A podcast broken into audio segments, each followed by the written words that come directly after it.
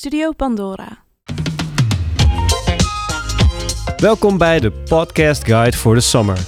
Mijn naam is Menno de Meester en voor Tivoli Vredenburg heb ik het afgelopen jaar aan een heleboel podcasts gewerkt. Ik was bezig als producer, als editor, ik maakte de planning, maar ik heb ze natuurlijk ook allemaal gehoord. En nu het podcastseizoen tot zijn einde komt, dacht ik: hey, het is leuk om in deze zomervakantie nog even alle podcasts in het zonnetje te zetten en te laten horen welke podcast jij misschien nog niet hebt gehoord. We beginnen met de podcast die elke week verschijnt en dat is St. Paul's Boutique. Deze wordt gepresenteerd door DJ St. Paul, al 25 jaar verbonden aan Tivoli. En nu dus ook Tivoli Vredenburg met uh, zijn dansnacht Pop-O-Matic. Maar tijdens de lockdown begon hij hier met zijn podcast St. Paul's Boutique. Een podcast waarin hij de volledige muzikale week bespreekt. Hij gaat dwars door alle genres heen. Hij houdt van pop, indie, hip-hop, elektronisch, jazz en natuurlijk muziek uit films en series. En ik sprak hem even over zijn ervaringen hier in de podcaststudio. Kapitein Menno. Ja. hey Paul. Hey. Zo uh, zien wij elkaar eens een keer uh, tijdens een podcast. Want je luistert natuurlijk naar de podcast Guide voor de Summer. En wat is er beter om te luisteren dan natuurlijk St. Paul's Boutique. We hebben het hele jaar elke week een, een aflevering opgenomen. En Paul die uh, is een van de hardst werkende podcastmakers daarmee van Tivoli Vredenburg. Paul, hoe vind je het nou om hier uh, een podcast bij ons op te nemen?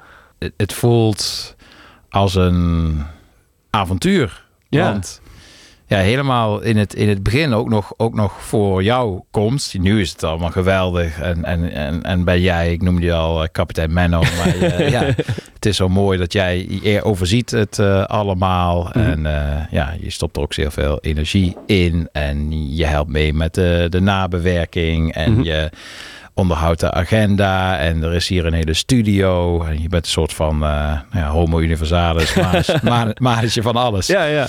Maar het begon in de coronatijd dat ik hier, toen het nog een rookruimte was, maar met een technicus zelf met wat uh, CD's ben gaan sjouwen en een mengpaneeltje en een microfoontje. Ja, en ja. het was nog verre van een studio. Eigenlijk heb je ook gewoon geholpen met het schip opbouwen, waar ik dan nu uh, kapitein van ben. Ja, de eerste, de eerste roestige planken ja, naast elkaar gelegd. En dat, dat hele verhaal vind ik het mooiste, dat het zich zo ontwikkeld heeft. Ja, ja. Je hebt al twee jaar podcast gemaakt inderdaad. Uh, we, zitten namelijk al uh, over de 100 afleveringen. En uh, van, van de afgelopen jaar, is er een moment dat je er erg bij staat of je favoriete aflevering? Oei, dat is een lastige vraag.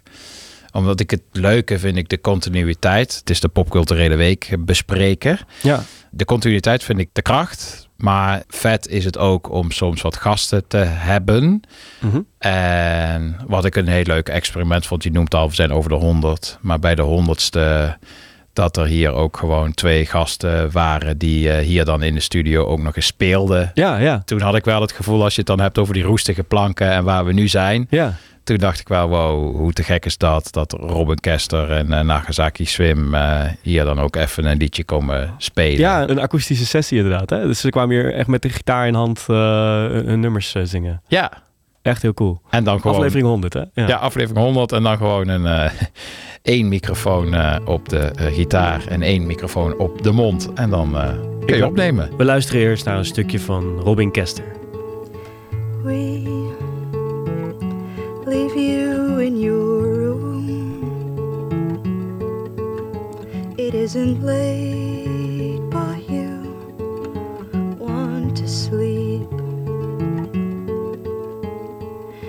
cold outside, a frozen starlit night. En dit is een fragment van de akoestische sessie van Nagasaki Swim. feeling in the body, but the body has its way. You left it there for something else, and nothing comes again. Feeling in the body, but the body won't come back. You left it there for something else, and nothing comes again. Zoals ik net al zei, is Paul ook actief als DJ. Je bent nu natuurlijk druk met de festivalzomer en er staan nog een paar mooie boekingen op de agenda. Heb je ook al plannen voor het komende seizoen voor de podcast? Waar wil je naartoe? Wij dromen daar eh, samen ook wel eens eh, van dat het tof zou zijn als je artiesten die hier optreden achter de microfoon zou kunnen eh, trekken. Ja, ja. En nou heb ik in mijn podcast al wel eh, veel eh, min of meer bevriende artiesten waar ik dan wel eens mee werk eh, gehad. Van personal trainer tot eh Pip Blom, maar ook eh Color Ray. Maar het zou ook wel vet zijn als je een keer gewoon, eh, weet ik veel, Metronomy of Feist eh, achter de microfoon kan trekken. Die hier dan op komen treden. ja. Hoe is je Engels? Acceptabel. Acceptabel. Nou, we gaan, eh, beter dan dat van Mart Smeets. Zou je Mart Smeets ooit willen interviewen? Nee. Alleen over zijn kledingkeuze, niet over de muziek, hè? Nee, dat, ik, Nee. Ik, ik vrees dat. nee. Dat, ik denk dat dat ook overbodig is. Want die hoeft niet geïnterviewd te worden. Die praat toch al over zichzelf. Die hoef je alleen maar een microfoon te geven. Precies. Nou, we gaan ons best doen eh, komend jaar om nog meer eh, aansprekende namen in de podcaststudio te krijgen. Dankjewel voor je tijd, Paul. Sure.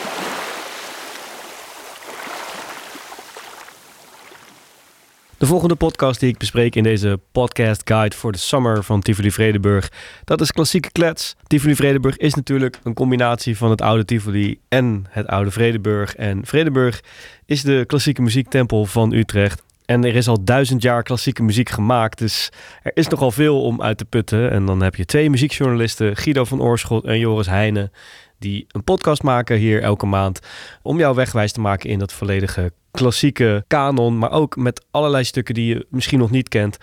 Ik sprak Joris over hun podcast en ook aan hem stelde ik de vraag: hoe vond je het om bij ons je podcast op te nemen? Nou ja, ontzettend prettig. Een heel welkom gevoel. Een, een fijne ruimte. eh, professionele technici om mee op te nemen. Heel comfortabel gevoel. En het, het scheelt ook dat Guido en ik beide ervaring hadden met andere podcasts. Want het blijft toch spannend om dat te doen. Want je bent wel gewoon eh, drie kwartier naar je eigen stem aan het luisteren. En bij Tivoli geven ze ons altijd het gevoel dat we heel welkom zijn. Dat we kunnen zeggen wat we willen. En dat werkt heel goed. Ik vind het heel prettig. En wat is je favoriete aflevering? Nou, we hebben er eentje gemaakt over Oekraïne toen eh, de oorlog net was begonnen. En dat was ook wel een heftige, omdat ik dus helemaal niks wist van Oekraïense muziek. En Guido en ik moesten er echt induiken. En het rare wat je ziet is dat bepaalde componisten, waar iedereen van aannam dat het gewoon Russen zijn, dat dat ineens heel gevoelig kwam te liggen. Wij dachten, we moeten meteen hier opspringen en een podcast maken. Want tuurlijk is het fantastische Oekraïense muziek. En ik weet nog wel dat Guido toen met een stuk kwam... waar ik zwaar van onder de indruk was. Een pianostuk, heel melancholisch. Ja, en dat raakte me enorm. Is er ook een fragment uit de podcast dat ik zou kunnen laten horen? Ja, dat is dus dat eh, fragment. Wacht, en ik loop heel even naar mijn platenkast. Dan kan ik jou ook meteen vertellen hoe dat heet. Eh, even zoeken hoor. Eh, volgens mij was het zelfs het eerste fragment dat Guido draaide. Dat stuk is van Mikola Lysenko en dat heet Sorrow. Sorrow for cello en piano.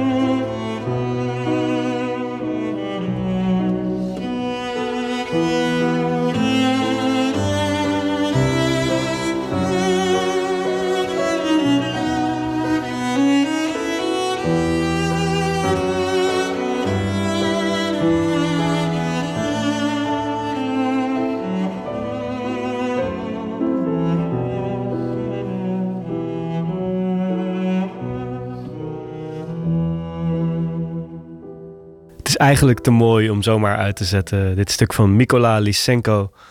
In de omschrijving van deze podcast zal ik ook een link naar onze podcastpagina van Tivoli Vredenburg plaatsen, waar je alle podcasts kunt terugluisteren. Aan de telefoon heb ik nu Ashley Haak, oftewel Luna Ludmila. Zij maakt bij ons de podcast Klankbord, een podcast over muziekproductie. Ja, Ashley, eh, fijn dat ik je even kan spreken. Gezellig. Ja, eh, kun je ons wat meer vertellen over de podcast Klankbord? Klankbord is een eh, podcast over muziekproductie. En daarbij nodigen we allerlei verschillende soorten artiesten uit. eh, en proberen we eigenlijk een beetje achter de werkwijze van die artiesten te komen. Door middel van een open gesprek.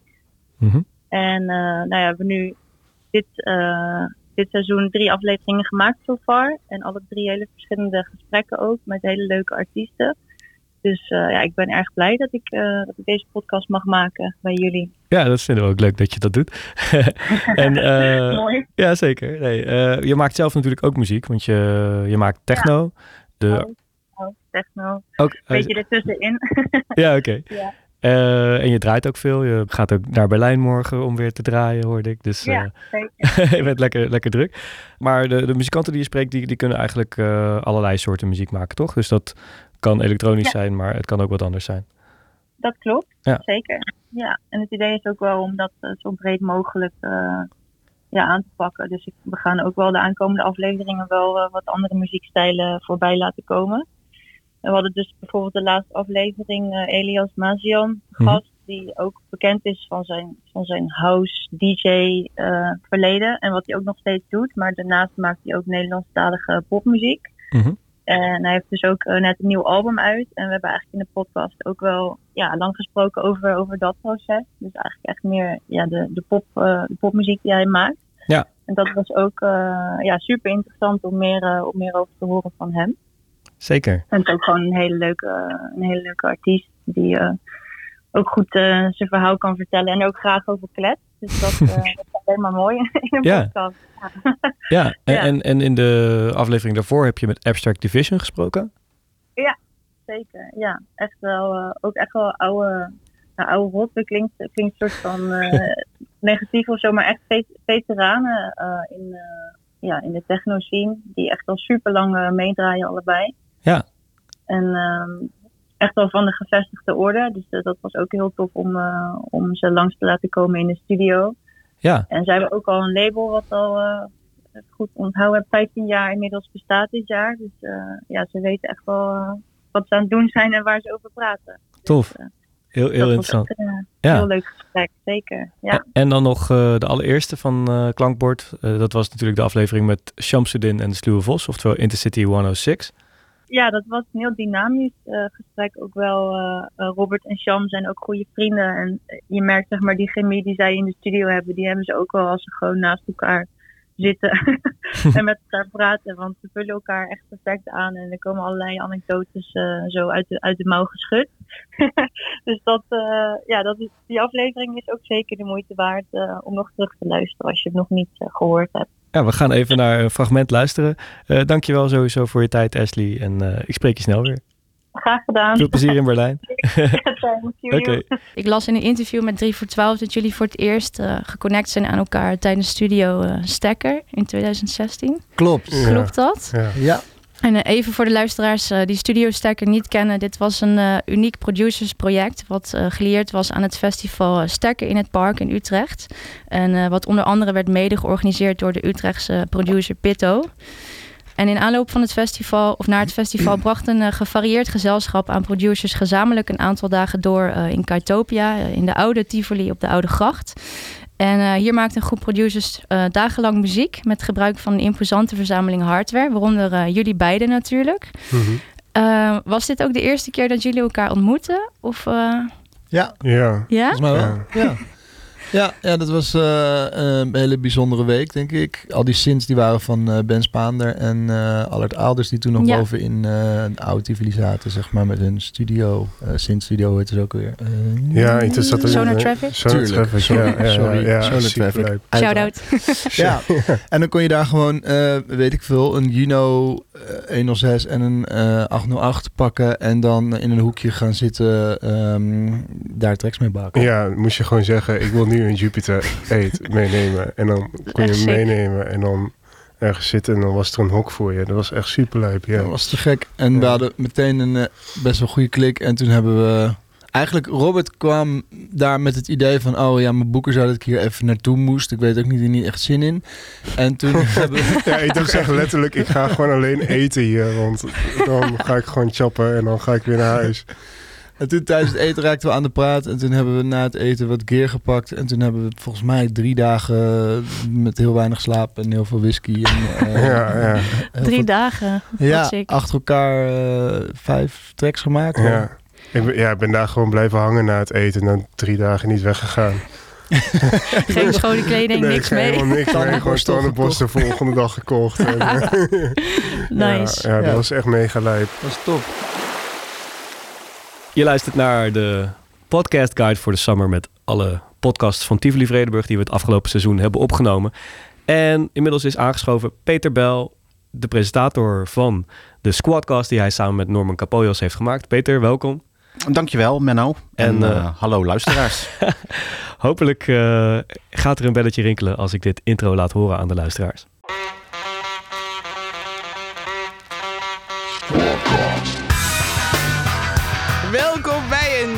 Aflevering van de Squadcast. Vanuit Tivoli Vredenburg.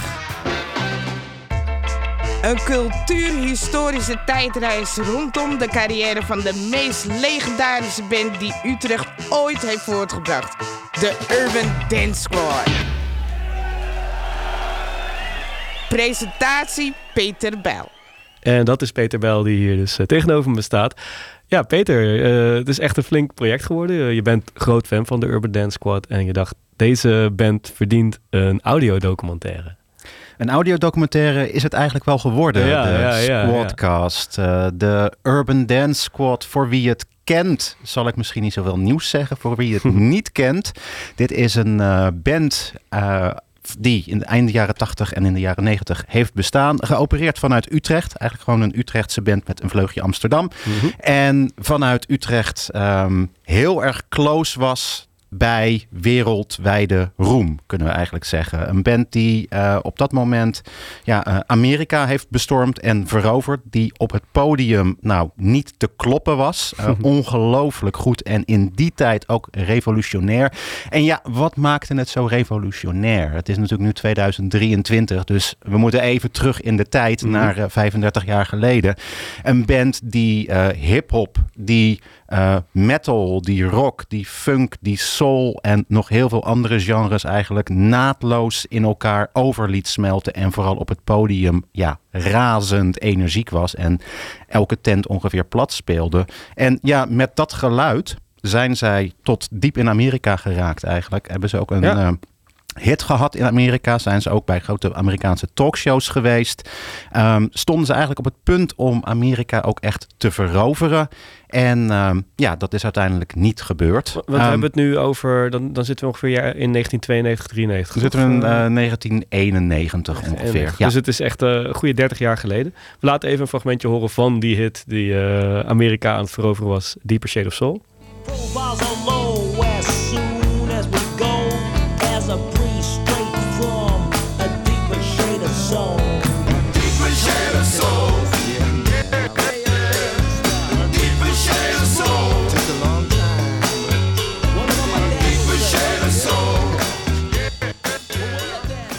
Tijdens de podcast heb je samen met Norman een heleboel mensen verzameld om hun eh, verhalen over Urban Dance Squad te delen. Ook de leden van de Urban Dance Squad, Rootboy en DJ DNA, kwamen hier spelen.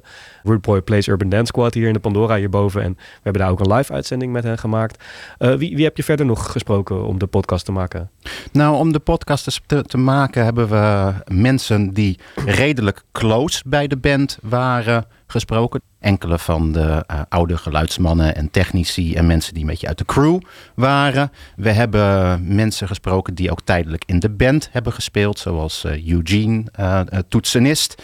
We hebben Rootboy en DNA zelf te gast gehad op de avond dat ze hier speelden in zaal Pandora. En nou, dat gaf natuurlijk ook wel een leuke vibe in de studio. Zeker. Misschien horen we zo meteen ook nog een fragmentje daarvan. Ehm, We hebben Bram van Splunteren te gast gehad, die in die tijd een van de belangrijkste muziekjournalisten van Nederland was. En een heel mooi tijdsbeeld eigenlijk gaf. En ja, tijdsbeelden waren er ook in losse afleveringen die niet direct helemaal over de Urban Dance Squad en hun carrière gingen, maar dat als uitgangspunt namen om ja, eh, bijzondere verhalen te vertellen. Een van die verhalen is eigenlijk de ontwikkeling van hip-hop in Nederland. Daar hadden we Def P en eh All Star Fresh, die ook bekend was van King Te gast. Eh, eentje gaat eigenlijk over eh, de club waar de Urban Dance Squad begonnen is. Eh, de Vrije Vloer bestaat niet meer, maar Hier is een, Utrecht is een legende in het Utrechtse nachtleven. En Ja. in die aflevering gaan we met mensen die toen bij de Vrije Vloer betrokken waren, eigenlijk in op wat dat zo'n bijzondere plek maakte en hoe belangrijk die was voor Utrecht. Dus eigenlijk ook een mooie tijdreis. En we hebben ook een aflevering, die vind ik zelf ook heel, eh, heel mooi. Ehm, die gaat over 1996, dus dan zit je al ietsjes later. Mhm. In de carrière van de band was de Urban Dance Squad een van de eerste westerse bands die weer in Servië speelde. Na, na vijf jaar Ja. oorlog. Ja. Belgrado. En daar gaan we meer in op de betekenis daarvan. Wat dat met die mensen deed. En ook iemand die eh, in het publiek stond. Hebben we daarvoor gesproken. Net als de boeker en enkele andere mensen. Ja. En eh, we hebben ook een aantal muzikanten eh, uit binnen- en buitenland aan het woord gelaten over wat eigenlijk de Urban Dance Squad voor hen betekende. En de bekendste daarvan, daar gaan we nu een stukje naar luisteren. Fred Durst van Limp Bizkit. Dat blijkt ook wel ruim een decennium later, als eh, in 2000 de Urban Dance Squad jammerlijk uit elkaar valt. Ironie wil dat juist op dat moment er een nieuwe stroming is opgekomen die mainstream is geworden en wereldwijd een aantal grote sterren heeft voortgebracht. Bands als Korn, Deftones en Limp Bizkit trekken wereldwijd grote hallen, soms zelfs stadions. Eén van die sterren in de nu metal is Fred Durst, de voorman van Limp Bizkit. Razende reporter Norman Capollos heeft Fred Durst voor de microfoon gekregen. Fred vertelt over hoe de squad hem heeft geïnspireerd. This is it. This is this is the answer. Someone figured this out. It's not Run DMC Rockbox. It's not you know that version of it. This is different. This is someone actually an organic mixture of this is who they are. I felt Run DMC was a collaboration. And this was not. This was a group, a rock an urban rock group that's what I remember feeling and going, I love this song. I think it was Deeper Shade of Soul. That that was definitely the first first one, and uh, then No Kid, and, and but but yeah, that was it, man. I just loved it. I loved it from the moment I I heard it. Then when I saw it, I loved it even more. I mean, the reason I have a DJ in my band or put one in Limp Bizkit was because of Urban Dance Squad. You know, it's like that's dope, super super dope. Ja, heel, heel vet om te horen dat zelfs Limp Bizkit geïnspireerd is door de Urban Dance Squad. En zonder Urban Dance Squad hadden ze niet eens een DJ in hun band gestopt. Dat is wel, wel echt bijzonder. eh. Ja, en eh, zo zijn er meerdere bands die eh, echt heel erg op het spoor zijn gezet door de Urban Dance Squad. Ehm, In de eerste aflevering komt ook nog de band Doggy Dog aan het woord. En een band die we niet gesproken heeft, maar die wel regelmatig ehm, terugkomt in verhalen, omdat zij wel wereldberoemd zijn geworden, is Rage Against the Machine. Niet per se met DJ, maar wel aan de haal gegaan, zoals het toch wel wordt gezien met eh, het geluid wat de Urban Dance Squad in 1990 in Amerika bracht. Die crossover van rap en metal. Ja, en dat is ook echt heel erg een, eh, een, een tijdsbeeld. Ehm, nee, in de jaren tachtig was er nog wel... eh, we kunnen nog wel denken aan hoe de Beastie Boys begonnen... Mhm. en hoe ehm, Run, Run DMC en Aerosmith het natuurlijk een eh, bekende hit. Dus er, er hing natuurlijk al wel het een en ander in de lucht in die periode.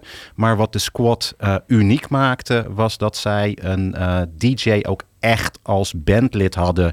die muzikaal meedacht met eh, hoe de muziek zich ontwikkelde. En DJ DNA, Arjen de Vrede, was de DJ van de Urban Dance Squad. Die kwam in de studio daar het volgende over vertellen. Ik begrijp ook niet dat niemand ooit... Weet je, Urban Dance Squad had een soort pad gepeefd. En daarna kwamen wel bands, maar niemand heeft dat vlaggetje overgenomen van wat wij deden. Gewoon met een DJ. Die had wel bandjes, die hadden een DJ. Zelfs die, dus ja, more novelty act.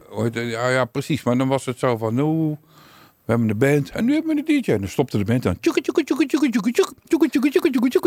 Iedereen klappen en dan begon de band weer. Een soort drumsolo. Maar zo interwoven, ja, een soort solo. Maar dat interwoven, dat, dat de DJ gewoon in de partijen, in hele, hele akkoordenschema's en alles zit, weet je wel. Dat That's is strictly MacGyver voor die Eigenlijk verbaast het me. Want het is namelijk een, een recept wat gewoon super sterk is. Maar niemand heeft dat meer gepakt. En dan moet je ons niet laten. Dan, gaan, dan pakken wij het weer op. Dan pakken we het gewoon weer op. ja. Ja, je hoorde DJ DNA en af en toe Rootboy eh, die hem eh, ondersteunde in zijn verhaal inderdaad. Erg mooi om te horen. Wat was nou echt je favoriete aflevering? Welke eh, wil je iedereen aanbevelen om te, te luisteren? Daar kan ik twee dingen eigenlijk op antwoorden. Van, eh, en dat hangt er mee, mee samen van, ken je de band? Mhm. Dan eh, is het vooral ook mooi om eh een van de afleveringen te luisteren die misschien wat meer de diepte ingaat. Eh, is eentje die ik eh, zelf eh, heel bijzonder eigenlijk vind, is het verhaal eh, wat ik net al klein beetje noemde over Belgrado in 1996. Omdat het ook echt gaat over, ja, de, over de Balkanoorlog, over de impact van muziek, over wat muziek echt kan doen met mensen. En de aflevering die ook erg leuk is om te luisteren, is toen hier in de studio eigenlijk drie van de nou, geluidsmensen en technici en crewleden van de Urban Dance Squad, die vaak jarenlang met de band mee waren, eigenlijk gewoon een avond anekdotes aan het ophalen waren over eh, hoe het verhaal van de Urban Dance Squad in Amerika even de hype van de dag was, maar daarna toch ook even niet meer. Ja, dankjewel Peter voor een hele mooie eh, reeks. Vet om eh, die fragmenten weer terug te horen. Ik spreek je snel weer. Eh, dank voor je komst. Dankjewel Menno. Ja. Aan de telefoon hangt Malou Gouders, ook bekend als DJ onder de naam Malou. En zij heeft voor Tivoli Vredenburg de podcast DJ Zij Haar gemaakt. Een podcast die eigenlijk de vooroordelen over vrouwelijke DJ's onderzoekt. En ook kijkt waarom er nou zo'n scheve verhouding tussen mannen en vrouwen op de line-ups is op festivals en eh, clubnachten. Eh, leuk om je even te spreken, Malou. Hi. Kun je ons vertellen hoe je erbij bent gekomen om deze podcast te maken? Ja, ik, ik, je zei het al een beetje, maar ehm, ik kreeg ook vaak toen ik begon met draaien te horen. Ik kreeg vaak het idee dat het van belang was dat ik vrouw was. Voor promotors, voor boekers, eh, maar ook gewoon mensen in het publiek of andere DJ's. Ik had het idee dat het belangrijk was, zowel positief als negatief. Mhm. En ja, ik begon me gewoon een beetje af te vragen waarom en hoe het kan dat het nog steeds zo'n ding is dat je als vrouw draait. Het blijkt toch dat er nog steeds inderdaad scheve verhoudingen zijn. Ja. Ik dacht, ik ga, dat, ik ga dat onderzoeken. En, en wat zijn dan zeg maar negatieve dingen waar je tegenaan bent gelopen als vrouwelijke DJ? Nou, ik kreeg wel vaak te horen, nog steeds wel eens hoor, eh, dat ik ge- geboekt word omdat ik vrouw ben. En eh, niet per se omdat ik goed ben. En ik weet eigenlijk ook niet wat het is uiteindelijk. Nou, dus ga ik ervan uit dat ik het inmiddels wel een beetje goed doe. Maar Ja. ehm, dat, ik denk wel dat het daardoor sneller ging. En dan konden mensen nog wel een beetje... Ja, vooral andere mannelijke DJ's konden daar nog wel een beetje... eh, Ja, een beetje nijdig van worden. Niet heel naar, maar wel een beetje... Zijn ze gewoon jaloers, denk je? Ja, misschien een beetje. nee, maar ik echt. Ja, ja. Je hebt dus een podcast gemaakt, eigenlijk een driedelige eh, serie waarin je eigenlijk allerlei verschillende mensen hebt gesproken. Eh, wie heb je Ja. zo al gesproken om de podcast te maken? Ja, voor mij was het belangrijk om te kijken wie heeft hier daadwerkelijk nou iets over te zeggen, wie waar staat. Ehm, dus ik heb programmeurs benaderd en eigenlijk ook ook programmeurs van festivals die daar een beetje anders tegenaan kijken. Zo kwam ik uiteindelijk dan uit bij eh, Marco Muring van Digital. En die vond het dus heel erg van belang dat je heel actief bezig bent met je line-up, dus eh, diverser maken. Is het ook best wel goed gelukt. Bij Digital zijn de, de verhoudingen nu al wat minder scheef. En ik heb verder gesproken met Bas Baatse van Extrema, van Ja. Extrema. En daarbij zijn ze daar minder actief mee bezig. Dus ik was ook wel benieuwd hoe hij daar nou tegenaan keek. En verder heb ik gesproken met drie verschillende DJ's. Want ik heb drie afleveringen gemaakt. Eentje over vroeger, eentje over het heden en eentje over de toekomst. Ja. En vooral in het verleden dus sprak ik DJ Wanna Be a Star, die al heel lang draait. En die heeft ook wel echt goede, ja, goede slechte verhalen over eh, het verleden. Dat was natuurlijk nog veel grotere mannenwereld. En Dus echt van die pijnlijke wel- momenten waar ze over Ja. vertelt, hè? Ja. Ja, precies. En in, in de, de aflevering over het heden heb ik gesproken met Ajuma, ook wel Eva Maassen. Ja. En die is nu best wel eh, groot eh, geworden, best wel snel gegaan, zeker na corona. En was wel benieuwd hoe die daar dan een beetje tegenaan kijkt. Of die een beetje dezelfde dingen aanloopt als ik. Of eh, dat het op grotere schaal nog een beetje anders loopt. Mhm. En ik had al in de laatste aflevering Deborah X gesproken over de toekomst. Want die begint nu heel erg op te komen. En Deborah die heeft ook een ehm, collectief opgericht met alleen maar vrouwen eh, in Rotterdam. Het heet M Feminine. Mhm. En die gaan ook best wel hard. En die organiseren bijvoorbeeld ook eigen clubnachten. En zetten zich heel erg in voor meer diversiteit. Achter de, dus, achter de booth, in de booth en op de dansvloer. Dus ik vond het ook wel interessant om te zien hoe zij daar tegenaan keek. Van wat, wat, wat, hoe dat nu gaat met programma's. Of zij vond dat het al goed ging. Of dat er nog meer kan gebeuren. En Ja. wat dan? Hey, wat cool.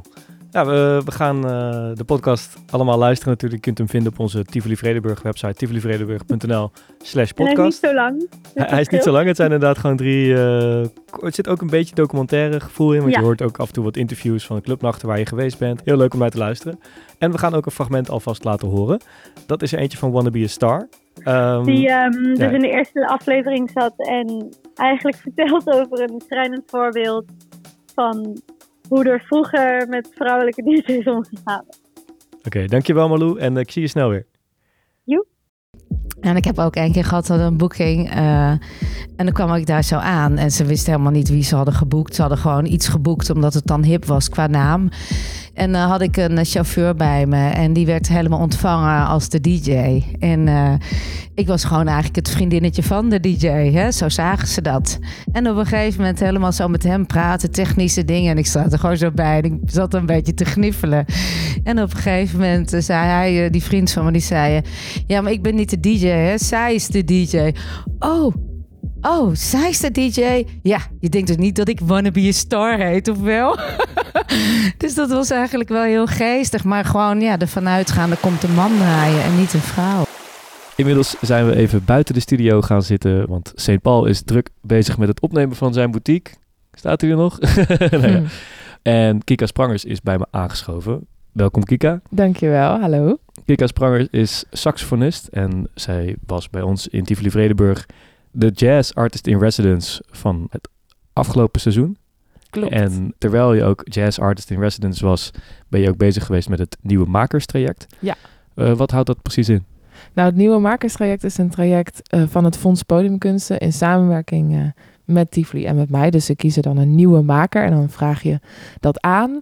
En dan betekent het dat ik eh, twee jaar lang hier mocht zitten in het pand en projecten mocht uitvoeren, lessen kon nemen, ook buiten het pand. Ehm, maar alles helemaal binnen dat nieuwe makerstraject. Dus het was voor mij gewoon eh, de jackpot eigenlijk, noem ik het altijd. Heel tof. En van wie heb je les gehad hier dan? Ja, heel veel verschillende eh, saxofonisten. Onder andere natuurlijk Bart Wiertz, Jasper Blom. Eh, maar ook, ik heb ook veel gearrangeerd en gecomponeerd. Dus lessen van Rob Horsting en Jim McNeely, een Amerikaan. En Donny McCaslin, ook een Amerikaans saxofonist. Dus Tof. van alles. En ook Ja. heel veel met nieuwe muzikanten gespeeld, van wie ik heel veel heb geleerd. Dus dat was vooral ook echt, waren ook echt de hoogtepunten. Wat cool. Je hebt ook verschillende uitvoeringen natuurlijk gedaan gedurende je residency. Ja. Dus dat, dat zijn ook vaak dan weer samenwerkingen met verschillende mensen. Of- ja, klopt. Ik heb duo, duo's opgenomen in de Hertz. Ik heb een nieuw album gemaakt met mijn quintet. Ik heb met Pinarello, strijkersensemble, die hier ook residents waren, heb ik opgenomen hier. Ja. En ook, ja, het was half nog in coronatijd. Dus we hebben zowel ook voor de kleine publiek, voor het kleine publiek in de grote zaal gespeeld. Mm. Als ook eh, toen het allemaal weer mocht op Transition Festival. Dus eh, ja, we hebben alles Tof. hier wel meegemaakt in Ja. die twee jaar. Je album eh, Mind's Eye, dat kunnen we ook gewoon beluisteren op Spotify, toch? Zeker weten, daar staat hij op. We zijn bezig met de podcast guide voor de summer. En in deze episode bespreken we alle podcasts die we dit seizoen hebben gemaakt in Tivoli Vredenburg. Eigenlijk vond ik het heel leuk dat ik merkte dat jij inderdaad met het nieuwe makerstraject bezig was. En jij was dus van plan om een podcast te maken over leiderschap in de culturele sector. En eh, de naam is Leiderskunst geworden. Klopt. We hebben daar eh, samen even nog naar gekeken. Over inderdaad, gebrainstormd. gebrainstormd van wat, wat is een mooie naam. Ja. Je hebt vijf sprekers te gast gehad. Eigenlijk Ja. vijf mensen die een belangrijke functie hebben in de culturele sector. Ja. Kun je een paar namen noemen van wie je gesproken hebt? Ja, zeker. Het zijn dus allemaal belangrijke of inspirerende leiders uit de culturele sector, vind ik in ieder geval. Mhm. Eh, en de gesprekken waren ook heel leuk. Eh, het was onder andere met Maaike Loeven, Eh, met Wieke ten Katen van Orkater. Ehm, met Lonneke van Stralen van Pinarello. Ja. Benjamin Herman is langs geweest, saxofonist.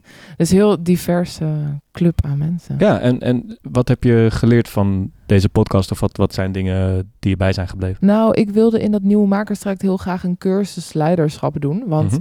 als muzikant ben je bandleider ineens. Tenminste, als je je eigen band hebt. En daar komt best wel veel bij kijken. Dus ik dacht, oh, ik ga me daar eens in verdiepen. Nog meer dan dat ik al doe. Ja. Ehm, maar die cursus vond ik allemaal een beetje saai en stoffig. en heel erg op het management en zo. Dus ik dacht, nou, daar, daar, daar voel ik niet zoveel voor. Dus ik ga inspirerende leiders gewoon interviewen of in gesprek met ze. En toen dacht Mhm. ik, nou, dan kan ik er, als er toch zo'n supermooie podcaststudio hier eh, is in Tivoli Vredenburg, Ja. ook een podcast van maken. Dus zo is dat ideetje ontstaan. En er kwamen hele, ja, hele persoonlijke gesprekken uit. Maar wat ik ook wel heel bijzonder vond, was dat eigenlijk er weer heel veel verbanden waren te trekken naar de muziekwereld of naar zeg maar de, de, ja, de leidinggevende van het BIM-huis, zeg maar de directrice van het BIM-huis, eh, waar zij mee te maken krijgt. Mhm. Dat is ook weer heel erg in, staat in verband met wat, waar je mee te maken krijgt als je een band leidt. Bijvoorbeeld, er, is best wel, er zijn best wel veel dingen over te zeggen. Ja. Eh, dus dat vond ik heel inspirerend. En ook hoe iedereen het toch weer op zijn eigen manier doet. Ehm, en zijn eigen ja, kwetsbaarheid eh, tentoonstelt om, om zo'n groep te leiden. Dat vind ik ook wel, eh, Tof. ook wel bijzonder. Dus Ja, dat ja. gaf mij ook wel heel veel vertrouwen van oké, doe het maar gewoon. Ja, En, ja, eh, ja. daar heb ik nu al heel veel van geleerd. En ja, gewoon de hele veelzijdigheid aan, aan opvattingen. Dat maakt het ook juist leuk. En dat zelfs op een gegeven moment het begrip leiderschap gewoon helemaal onderuit werd gehaald. Van ja, wat is dat eigenlijk? Weet je wel? Dus we Ja. gingen helemaal terug naar de filosofische tekentafel. Nu heb je dus vijf podcasts over leiderschap gemaakt. En wat is leiderschap voor jou? Ehm, ja, dat is dus wel een moeilijke vraag, want dat is precies die, de vraag die ik probeer te beantwoorden in het maken van deze podcast. Ja. Dus hij is misschien ook nooit helemaal klaar, dat antwoord. Maar wat ik nu merk is dat, ehm, nou wat vooral heel erg bijgebleven is, heel erg goed kunnen luisteren, enorm veel geduld hebben en Mhm. vooral heel erg mensen zien. Dus mensen aan wie je leiding geeft. Ja. En eh, vertrouwen op je eigen kunnen en je eigen visie.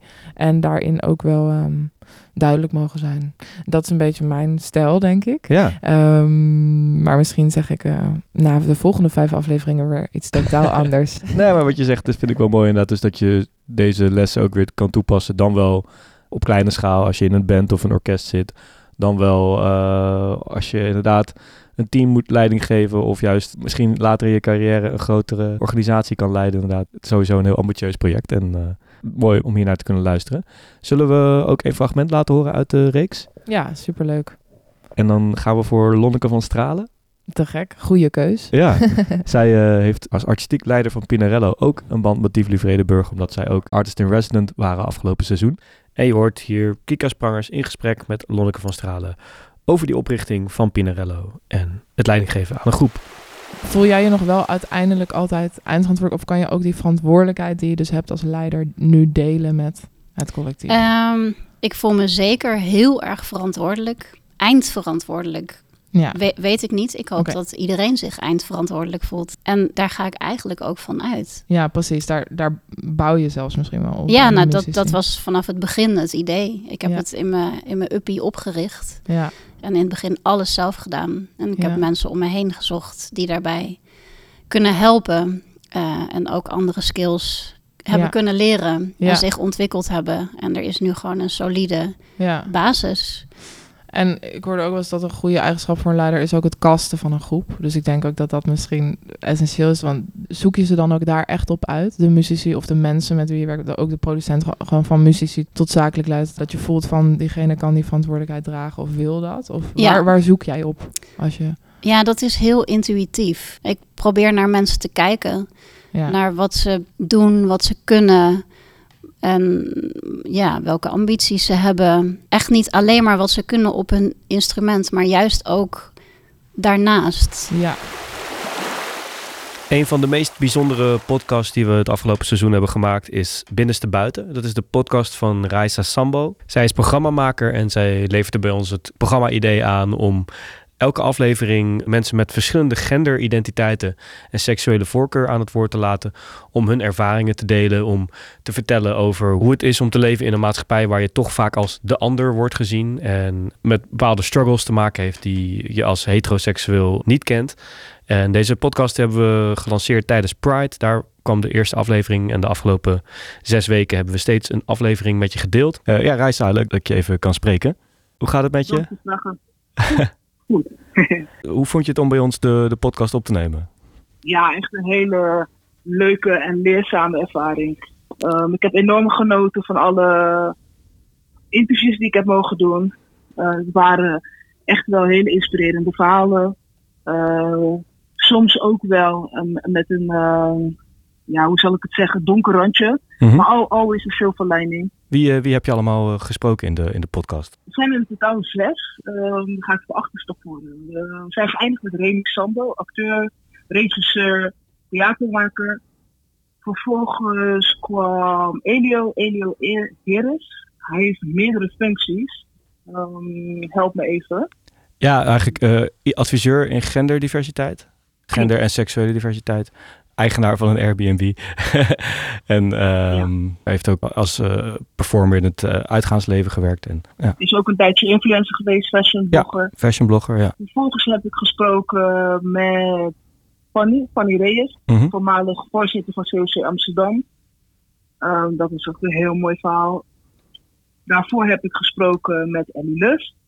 Dat was echt een eer. Mocht je Ellie Lust niet kennen, ze is bekend geworden met Wie is de Mol. Eh, daarnaast was ze woordvoerder bij de politie en is nu een bekende figuur in de media. Ja. Voor Ellie Lust was, ja, Astrid Oostenbrug. was het ook Astrid Oostenburg en die is, de die is nog steeds de voorzitter van COC Nederland. Mhm. Ja, dus er is een verschil tussen COC Nederland en COC Amsterdam. Mhm. Maar dat eh, leggen ze allemaal uit in de podcast.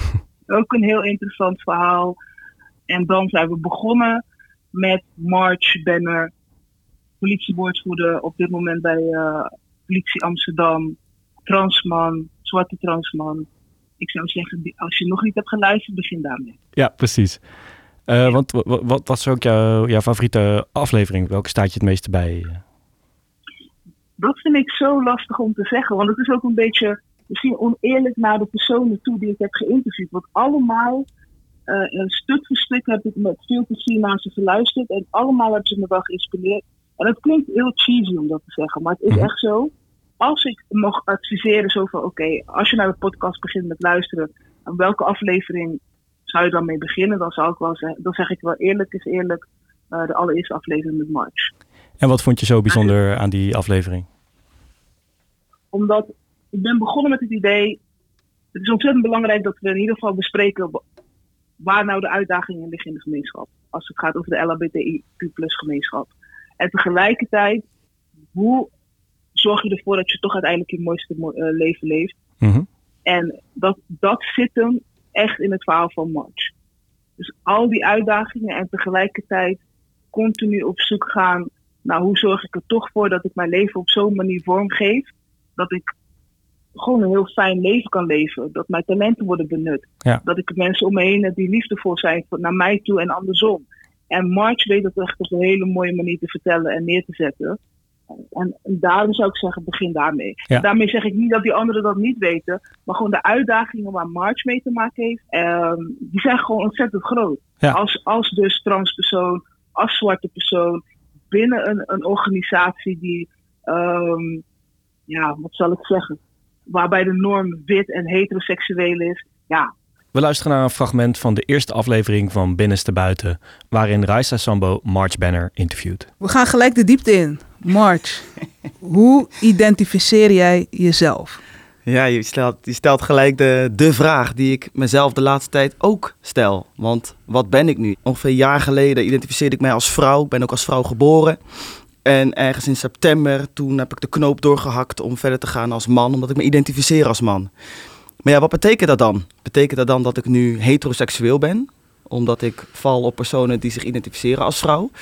Of ben ik nog steeds lesbienne, half queer. Wat, wat ben ik dan eigenlijk? Dus het is een hele goede vraag die je stelt. Dus over je gender ben je, heb je al duidelijkheid. Maar nu is nog de vraag over je seksuele oriëntatie. Ja, ja, Ja, ja, ja. daar komen we ongetwijfeld vandaag misschien wel uit. Of misschien in de loop van de periode wel uit. Maar wat ik voor mezelf nu weet, is dat ik op eh, personen, val die zich, personen val die zich identificeren als vrouw. En ook de eh, feminine energy daarin hebben. Ja, dat durf ik wel te stellen.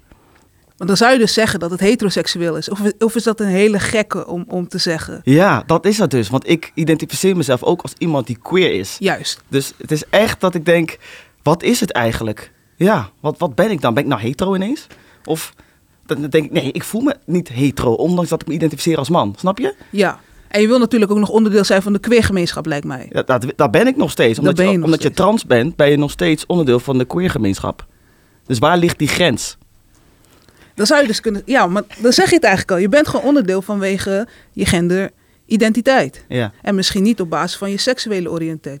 tatie. Ja. Oriëntatie, dank Ja, je. ja, ja, inderdaad. Zo zouden we het ook kunnen bekijken, ja. Interesting. Ja. En tot zover de podcast guide voor de summer van Tivoli Vredenburg. Ik vond het heel leuk om afgelopen jaar als producer een bijdrage te kunnen leveren aan al deze podcasts. Er zijn nog een paar podcasts die we niet hebben besproken, maar die ik toch even wil benoemen. Namelijk de Shelter from the Storm podcast van Stijn Buist. Echt een hele toffe podcast waarin hij Americana en folkmuziek bespreekt. En diverse artiesten uit binnen- en buitenland interviewt over deze prachtige muziek. Je kunt ook bij ons luisteren naar Stone Stories. Dat is een podcast over Amazigh culturen. Het cultureel erfgoed van Noord-Afrika. Binnenkort komt er ook een live event hierover in Tivoli Vredenburg. Ga daarvoor naar onze website. En natuurlijk is er ook nog de Oetkast van drie makers die heel erg geïnteresseerd zijn in de Utrechtse hip-hop scene en belangrijke spelers uit de scene interviewen. Die moet je ook zeker een keer gaan luisteren. Tot zover de podcast guide voor de summer. Misschien doen we er volgend jaar wel weer een. En na deze vakantie gaan we weer heerlijk uitgerust door naar het nieuwe seizoen. Met ook een paar nieuwe titels. Die zal ik nog niet aan je verklappen. Daarvoor moet je gewoon onze website in de gaten houden. tivolivredenburg.nl slash podcast. Nog een hele fijne zomer.